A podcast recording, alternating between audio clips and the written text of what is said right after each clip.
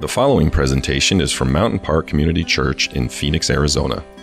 For more information about Mountain Park, along with additional audio and visual teachings, visit mountainpark.org. Good morning, everybody. Welcome. Uh, so glad that you're here. I, I just thought I'd, I'd, take a moment and introduce myself uh, because I haven't been around for a while. I had a teaching break through the month of, month of July, which I greatly appreciate uh, the opportunity to do that. And uh, my name is Alan, and I'm, uh, I'm glad to be back. I want to introduce myself because I know some of you are new uh, over in the past few weeks. And so you're looking up at me and saying, Who's this guy? And you're saying, Where's Dawn? And where's Mark? And where's uh, Greg, who uh, did such a great job over the month of July. And so, well, you're back with being stuck with me, and uh, you're back with continuing our foundation journey. The journey that we've been on this year is we've identified 40 foundational passages of Scripture. And these are kind of the best 40, the top 40. Very subjective to make a decision like that, but these are the 40 that we're taking a look at. And we're inviting you to learn uh, these verses, to spend some time with them, to perhaps even memorize them. We were inviting you, some of you, to, you know, to come and excuse me, to come and uh, memorize them a little bit. I know that uh, a couple weeks ago, Greg stood right here as part of his message, and he asked, How many of you are memorizing the scriptures? And then no one raised their hand. And then Greg said, okay, let's not tell Alan. This is, see, you think I don't know this stuff, but I know. I have people. That I know these things. And let me tell you why I'm not concerned about that little moment and people not, because what kind of a person in a moment like that really is going to raise their hand?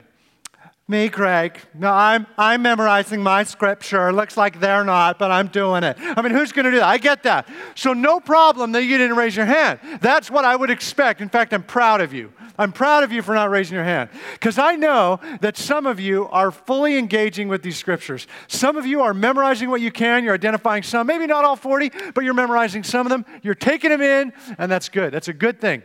I just want to uh, uh, remind you that we have in the lobby, we have little cards that have the scriptures on them. And so you can pick those up in the lobby from the scriptures that we've been doing here this year. Take them home, attach them to your mirror, attach them to your computer, attach them to inside of your glasses, whatever it might take for you to, to absorb and to invite those scriptures to be uh, truly a part of your journey. We invite you to do that this morning we're continuing the journey. What we're doing is we're identifying 40 foundational passages of Scripture and how they fit in to the overall story of God. That we're looking at the story from the very beginning to the very end. And right now we're in the fourth of seven sections. And this fourth section is called the Revolution. It represents the second half of the New Testament, the revolution that the followers of Christ continued after Jesus ascended into heaven. Uh, this morning, we are continuing with uh, the book of Romans, which is part of the revolution story written by Paul. Back in June, uh, my, uh, my last Sunday, we looked at Romans chapter 8. And now we're looking at Romans chapter 12, at two uh, great verses there at the beginning of chapter 12 that I know many of you are familiar with. What I want to do is. Um, uh, uh, is, uh, is invite you to stand up uh, for just a moment. Out of reverence for God's word, let us stand. Let us read these verses together before we pray and launch into the message. Will you read this with me? Therefore, I urge you, brothers and sisters, in view of God's mercy, to offer your bodies as a living sacrifice, holy and pleasing to God. This is your true and proper worship. Do not conform to the pattern of this world, but be transformed by the renewing of your mind. Then you will be able to test and approve what God's will is His good, pleasing, and perfect will. Would you bow your heads with me? Father, once again, we're thankful to be here in this place, to set aside this time to think about things that perhaps we have not been thinking about this week, to focus on these words, the gift that you've given us through these two verses, God. Would you help them to become a part of us so that it's not a weekly experience with you? It's a daily experience with you. It's an hourly experience with you as we invite these things into our lives and invite them to affect how we live. God, we ask you to do that. We ask for your Holy Spirit to come and allow these words to impact us deeply. We pray this in the name of Christ. Amen. Amen. Please go ahead and have a seat. This verse talks about the will of God, and I am confident that that most of you, if not every one of you here in this room, at some point in your life, you have wanted to know the will of God. At some point in your life, you just wanted to, you had a decision in front of you, and just, and just maybe your faith journey was just beginning, or your faith journey is just beginning. But that idea of, I want to know the plan. God, I want to know what your will is for my life. My, I'm confident most of you, I, I'm, I'm even confident that many of you here in this room right now are desperately seeking the will of God in some area of your life. That there's some piece where you are on a journey right now. What is the will of God for my life? And it, and it, is, it is something that we they absolutely, absolutely want to know. We want to dig in, we want to discover that. And it's an elusive thing. There is a reason that many of us, um, there's a reason that many of us have a hard time finding the will of God. Maybe, maybe you're young and, your and your journey is I want to know what college I'm supposed to go to. I want to know what, uh, what major I'm supposed to get after. And, and these decisions are just so difficult and so overwhelming. I want to know what, what God wants me to do with my life. I want to know what, what God's will is for my life. And, and I don't feel like I'm equipped to make these decisions right now, but I want to make them because I'm eager. I want to get to it. I don't want to waste any time in terms of doing what God has called me to do. I understand that, and you want to get after it. What is the will of God for my life? Or maybe you've been around for a while and maybe at this stage, things are not going great. And so the will of God is just this piece of saying, God, help me understand what, what my next piece is. Help me understand what the path is. Because I'm not really liking my job right now.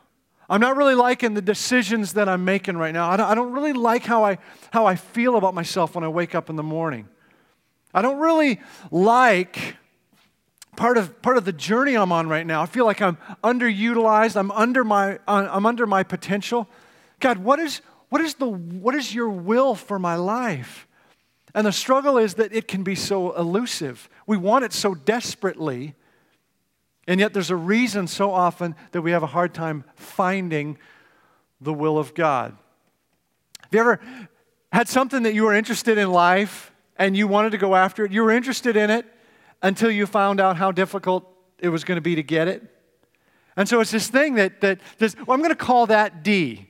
I'm going to call that letter D. For those of you who are on the edges, it goes A, B, C, and D. And I'm going to call D the element that, that you're interested in, the ultimate thing that you're interested in, but we give up on it when we realize what A, B, and C are, what it would take to do it. Now, let me just give a real simple example, example that I, I seem to refer to uh, multiple times, but it's just so easy, it's so simple. The idea of running a marathon. Okay, let's say that's the D. That's the thing you want to do. This ridiculous concept of running a marathon.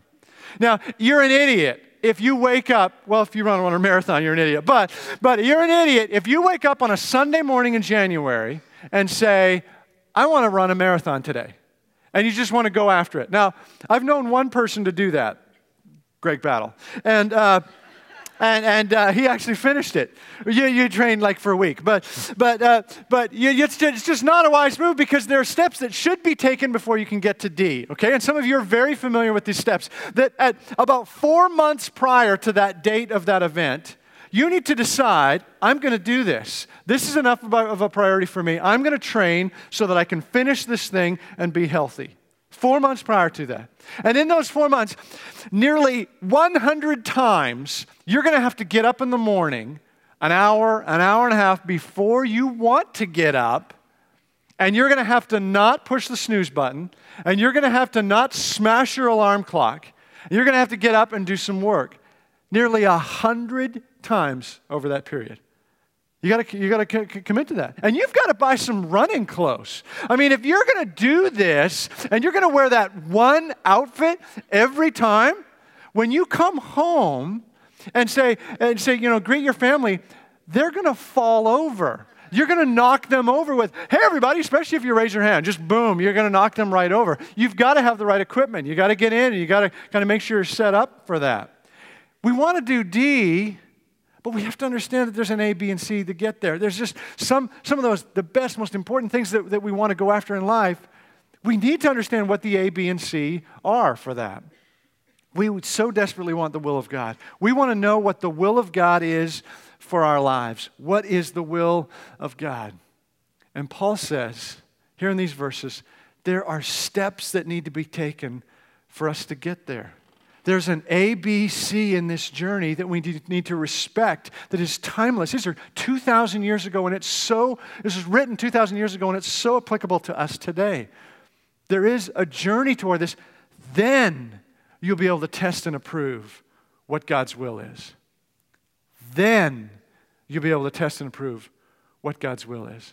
So before we go after the A, B's, and C's, which I know you're just you're just so eager. What are they? What are they? I know, I know, you just got to be patient. Before we go after this, let's make sure we remember what's happening in the book of Romans and what we know so far. That in chapters 1 through 11, Paul has walked out the salvation story. Walked out the story of salvation, identifying the problem as sin and identifying the solution as of Christ's death on the cross. Paul has walked that out beautifully in the book of Romans. And then there's a transition between chapters 11 and chapter 12. There's a transition. Paul uh, changes gears a little bit. He moves from beliefs, this is from beliefs to behavior.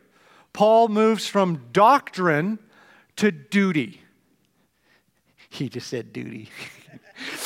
and so here's what we're, we're, making this transition from chapters 1 through 11 to chapter 12 and, and moving on.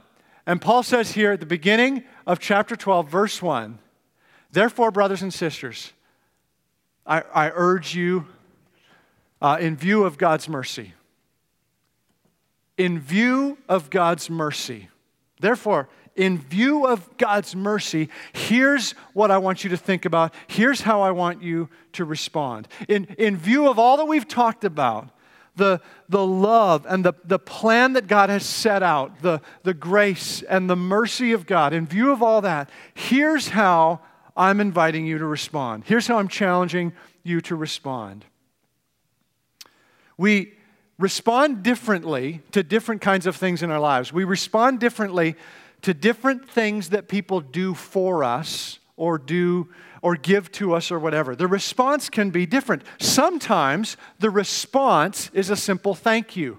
Somebody does something for us, they hold the door open for us, and we say thank you. And there is, there is an action that's done to us, and then there's a response. Sometimes the response is, is, that, is, is that we are so overwhelmed by what's done for us that we're uncomfortable. Have you ever had that? Where your response to something somebody's done for you is great discomfort because it's, this is too much. I don't, I, don't, I don't feel like saying thank you. I'm actually uncomfortable right now. Sometimes that can be a response to what happens to when somebody does for us. Other times, you've seen, you've seen some of the YouTube videos, sometimes the response is people freak out. You know, they get tickets to the Super Bowl, tickets to Ohio State game. They get some kind of, they get a PlayStation 4 or whatever, and, and they got it on camera because they know it's going to be a big deal. And people are screaming, ah, ah, ah, and you see these things, and they're entertaining to watch. You've seen them, right? You've seen these, these freaky things. And, and so sometimes our response is way over the top. Our response in some, is, is linked to the thing that is done for us or done to us. Our response is linked to that. Our response, in, in so many ways, it matches what was done to us. That, that's what our response is. So let me give you another example. When I drive my kids somewhere, I expect them to say, Thanks for the ride. Thanks for the ride. I just expect them to say that. I don't expect them to pause before they get out of the car and say, Father, I will be forever grateful for your sacrifice this day. And I want to say thank you. Let's pray together. I mean, that's that I don't expect them to go through something like that. I also don't expect them when we pull up, when we get to the place, to open the door and close it and leave. no, no, no, no, no. I will get back out and say, You get back in the car. Just really simple, because I, want us, I want us to learn how to do this. Here's something that's done for you. The response should match in some way. Give you a ride? It's no big deal. Just say thanks. It's part of being a human, right? I mean, it's, it's just this thing. The response, in some ways, matches what's done for us. So, what Paul is saying here, in view of God's mercy, in view of this thing that we've been talking about, chapters 1 through 11, in view of what God has done for you, that Christ, who was perfectly innocent, died a criminal's death so that you can be reconciled with God, so that you can be made right with God. That's what we're talking about here. In light of God's mercy, here's how I want you to respond. And that response should be great because what, is, what we see and what we embrace in chapters 1 through 11 is great. So Paul says this, this response should be great. It should be tremendous. Now, I want to be real clear about something here. What we're talking about today is not the path to salvation. What we're talking about today, D is not salvation, it's not being made right with God. We're not talking about how to earn salvation. This morning, we're talking about how to respond to salvation. The chapters 1 through 11, that's over here. That's understanding the story and responding to that, to that in light of God's mercy. Here's what I want you to look at. Here's what I want you to go after A, B, and C, which is a journey towards the thing we really want, which is D, the will of God in our lives. We want to figure this stuff out.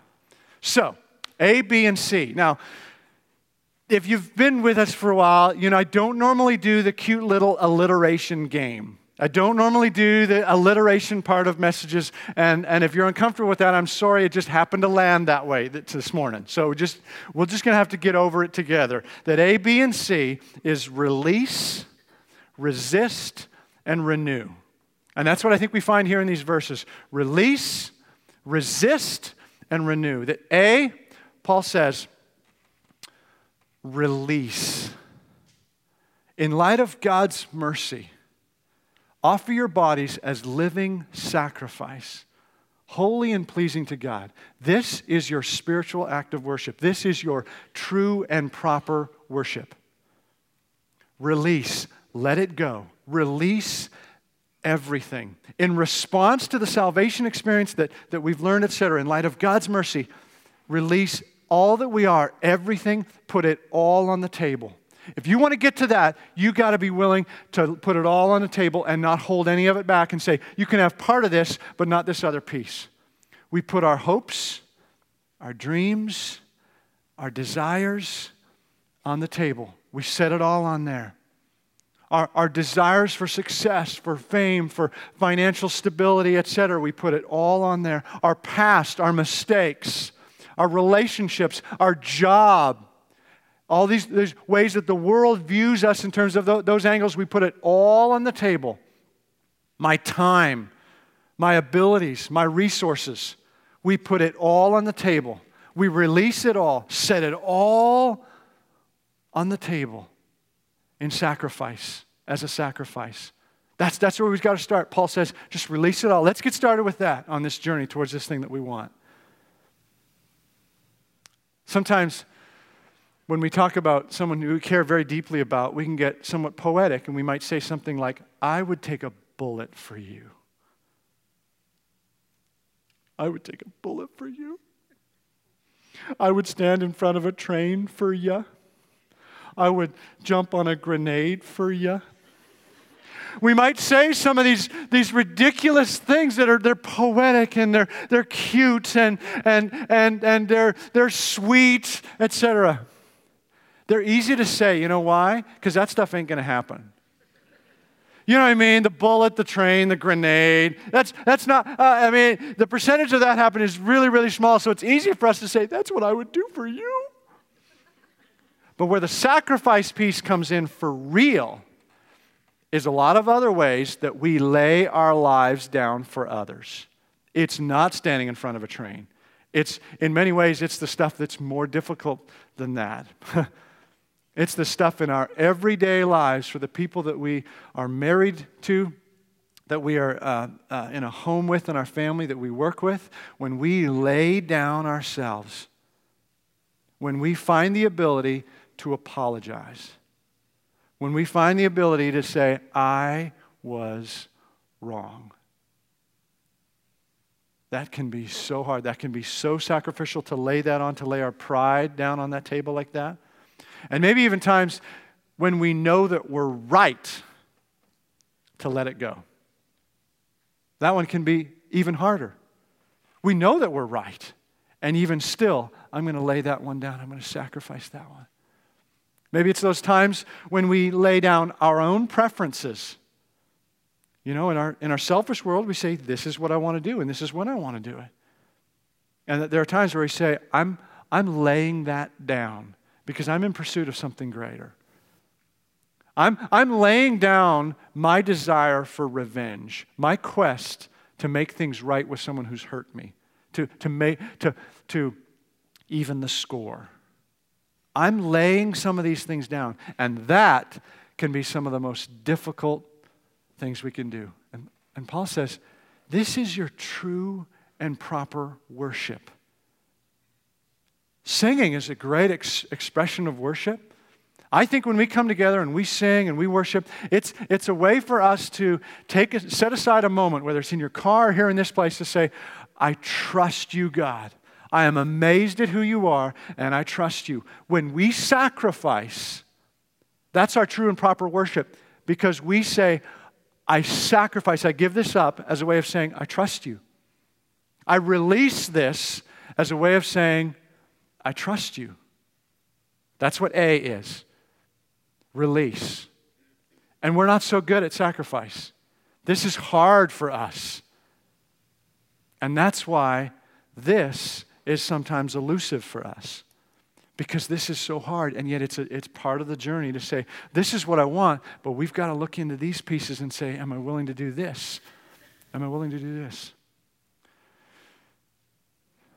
Letter b is to resist. This is release. Letter b is resist. In verse 2 paul says do not conform to the patterns of this world do not conform to the patterns of this world. You notice that there are patterns in life? Uh, oftentimes we look at our own situation, we look at our story, we look at our pain, and we conclude, nobody has ever experienced anything like me before. My situation is unique. It's absolutely unique. No one understands. The reality is, it's not unique. Ask any therapist. The reason they can do their job is because they've seen patterns over and over and over again. The reason they can help you is that they've seen the patterns and they know how to break from that pattern. There are patterns in life. We see things over and over again, repeated, um, uh, uh, repeated things. There are patterns in life. this is a bold statement, but I'm going to say every parent of a young child has had somebody say to them, I'm not saying most, I'm saying every parent of a young child has had somebody say to them at some point, enjoy these years because they're going to go by so fast. Would you agree with me on that? Every parent of a young child has had somebody say to that, say to them at that, that, that phrase at some point. And here's what I also would guess is that every one of those parents of young children heard that and at some point thought, I'm tired. I'm worn out. And this day, or this week, or this phase could go a little more quickly if it was up to me in that moment. I'm also willing to say that every one of those parents of young children who have gone through that, that experience years later are going to look at a parent of a young child and they're going to say, enjoy those years because it goes by so quickly. There's a pattern. There's a pattern. We see these things over and over again. What are the patterns of this world? What are the things that we see that we see over and over again? We were reminded of over and over again. This is just the way it is. This is a pattern of this world. What about finances? The financial pattern of this world is if you want it, you take it, you get it, you buy it. It doesn't matter how much you've saved, it doesn't matter uh, how, how uh, much you're earning. If you want it, you buy it and figure it out later. You want the woman, you take the woman. If you want it, you, you take it. And that's, that's what the whole uh, real estate bubble burst was some time ago. Was just, oh, I, I don't need to have the resources or the opportunity to have the resources in the future. I just want it now. And then, and we haven't recovered from that. And that's still an issue significantly here in our community. What, what about uh, some other patterns? What about patterns of dating? That the pattern of this world is that dating leads to sex. That's the pattern of the world. That's a consistent pattern. Every TV show, every movie, even the wholesome ones, even the wholesome movies, if they're on their third date, they're, they're going in the back room. That's just the way it is. That's just what happens because it's, it's fun and it's exciting and it never has any negative impact on your future relationships in TV and movies, right? That's just the pattern of this world. What about the pattern of this world in terms of pleasure? Once again, you, you deserve to be happy. You need to do whatever it takes to be happy. If you're not happy with your spouse, get another one. Because the pattern of this world is you deserve to be happy. You're supposed to be happy. And what happens is when we see patterns and we see them over and over again, repeated over and over and over and over and over, we, it's, it's so, we're so bombarded with it that we, choose, we start to believe it. We start to just embrace it. Well, that must be the way it is. If that's 98% of the message and only 2% of the message is saying something else, well, then that must be true. What about more specific patterns? What, what patterns do you see in your own life? In your own years, in your own journey. What happens when you drink too much alcohol? How, does that tend to work out for you? What happens when you travel too much at work and you just kind of start to get in a rhythm for that? What happens to your mind, to your soul in that journey? What, what happens when you um, get caught up in social media and it just starts to spin, or, or gaming, or Netflix binging. What, what happens? What are the patterns for you in your journey?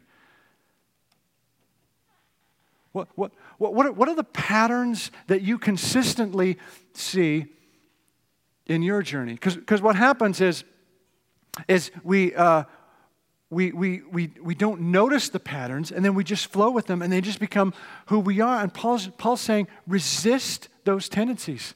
Resist those tendencies. Just because it's what everyone else is doing doesn't mean it's right. We tell that to our kids. We need to kind of look in the mirror on that concept there. Do not conform to the patterns of this world, Paul says. In this journey, you want to seek the will of God? Do not conform to those patterns. Resist those patterns. And then he says, See, renew. Renew. But be transformed by the renewing of your mind, which literally, just, to, just another way to phrase that is think differently.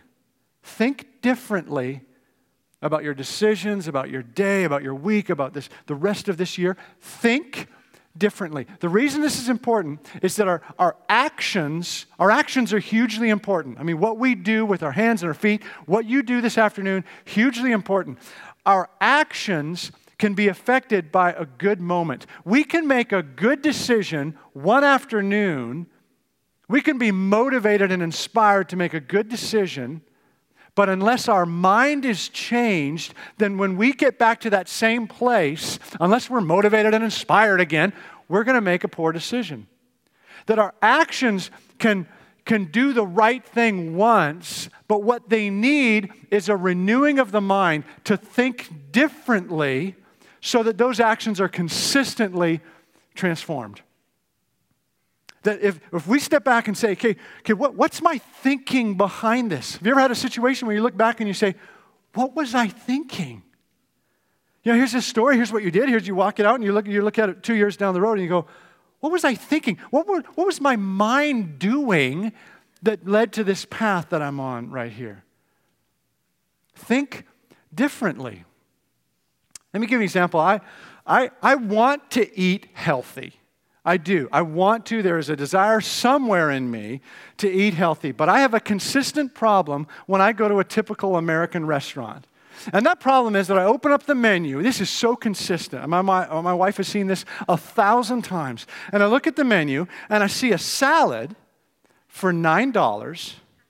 And then I flip two pages and there's a bacon cheeseburger with fries for $9. And, and, and so, so my mind is, has a wrestling match every time, every time, every time. Because here's, here's, here's my thought on this. If we were cavemen, okay, if we were cavemen and one caveman went out and clipped a few leaves from a few bushes and clipped them off and pulled off a few leaves and put them on a plate and then sprinkled some fancy cheese on top of it, and then another caveman went out and got some meat and shaved a slice off a wild boar and sizzled that up and then cooked that with seasonings and put a bun and put next to fries right next to it. You had one caveman coming back with this, one caveman coming back with that. Which one are you going to vote leader? I mean, or if you're, which one would you choose to marry, right? I mean, it's just, it's ridiculous. And they're both $9. I just, I just can't. Every once in a while, I'll make a good, healthy decision with that. But nine times out of a 10, Nine times out of ten, when the waiter comes around, I said, Why would anyone get a salad? I mean, that's true. That's my mind. My mind is not renewed in this area whatsoever. And so my actions are consistently poor. I, am not thinking differently yes about, uh, yet about this. I don't have a full appreciation of what goes into these salads. My mind is, is stuck. Here's a much more applicable example, much more helpful, I know. When you're in those moments of struggle, sin, uh, when you're in those moments of just, this is uh, as a crossroads, here's what I want to do, here's what I don't want to do, when you're in those moments, how often do you think about the presence of the Holy Spirit in your life? How, how often does your mind, does your renewed mind, think about the Holy Spirit being with you there in that moment. How often is that part of your thinking? Because let me just tell you, if in those moments, if your mama was sitting next to you, you would act differently. If in your bedroom or at your computer or in a hotel room or in your car or whatever the journey might be for you, whatever scenario that is, if your mom was sitting next to you, you would respond differently. And so, one very practical way to renew our thinking is to embrace the reality that the Holy Spirit, if you are a follower of Christ, in other words, the whole chapter 1 through 11 piece, you got that, you got that. You are a follower of Christ, then the Holy Spirit is with you always. And so, if a renewed mind can embrace that and go here in that moment and say, The Holy Spirit is with me, then it's a different story. Then instead of, I got to do the right thing, I got to do the right thing, I must do the right thing. Am I strong enough? Should I call and get some help from a friend? What should I do? What should I do in this situation? What should I read? I got to be strong. I got to be strong. Another way to think that is, Holy Spirit, I need some help. I need some help right, right here, right now. And I want you to be proud of me. I want you an hour from now to be proud of this past hour we spent together. That's a completely different way of thinking. Think differently. Then you'll be able to test and approve what God's will is His good, pleasing, and perfect will. There's a reason that we struggle with this thing that we so desperately want. It's because we don't go through A, B, and C because they're difficult, they're hard. And Paul says, in light of God's mercy, here's how I want you to respond release everything, put it all on the table, resist. Resist. Do not conform to the patterns of this world. Renew. Renew your mind. Think differently. Think differently. This is the thing that we want. This is what we so desperately want to experience and want to have access to. This is what we know our hearts and our minds want. Yet, are we willing to go through these pieces in order to get there? This is what we want. Are we willing? Are we ready? Are we uh, to, to go through this path, walk this out so that we can experience this? This is what we want. But if we don't go through A, B, and C, then what happens? It's not that God doesn't want to give this to us. God so wants to give this to us. But we miss out on it. It just zooms right past us. If this is all we go after without being willing to do this stuff, then it just zoom, zoom. It just zooms right past us. We don't see it. We don't hear it. We don't identify it. We're not even aware of God's will just being put right in front of us. We just miss it. It's invisible to us. And this is the way that we get to see and smell more of who God is so that when we get here, we go, oh, okay, now I get it. Now I understand. Therefore, brothers and sisters, in view of God's mercy, offer your bodies as living sacrifice, holy and pleasing to God. This is your true and proper worship. Do not conform any longer to the pattern of this world, but be transformed by the renewing of your mind. Then you will be able to test and approve what God's will is his good, pleasing, and perfect will. This is what we want. Let's go after it. The band is going to come out and lead us in one final song. I invite you to bow your head and pray with me. Father in heaven, I, I know that you know our hearts here in this room you know every desire that is stirred up by this letter D. Every desire, every story, every pain, every, every level of anxiety that is saying, God, I, I trust you and I want to know your will. I want to know your will in this relationship. I want to know your will in this huge decision at work. I want to know your will in terms of this path or that path. God, you know every desire that is stirred up in the hearts of those gathered here in this place. And so, Father, would you bring clarity to this pathway? That Paul has laid out for us, that you have laid out for us through your servant Paul, for us to understand what A, B, and C are. That we would recognize that, that your will doesn't just happen to us, it's something that we get to engage with you on. Would you help us to do that here, right now, here in this moment and this day, as we continue to pursue you and pursue and test and approve your good, pleasing, and perfect will? It's in your son's name that we pray. Amen.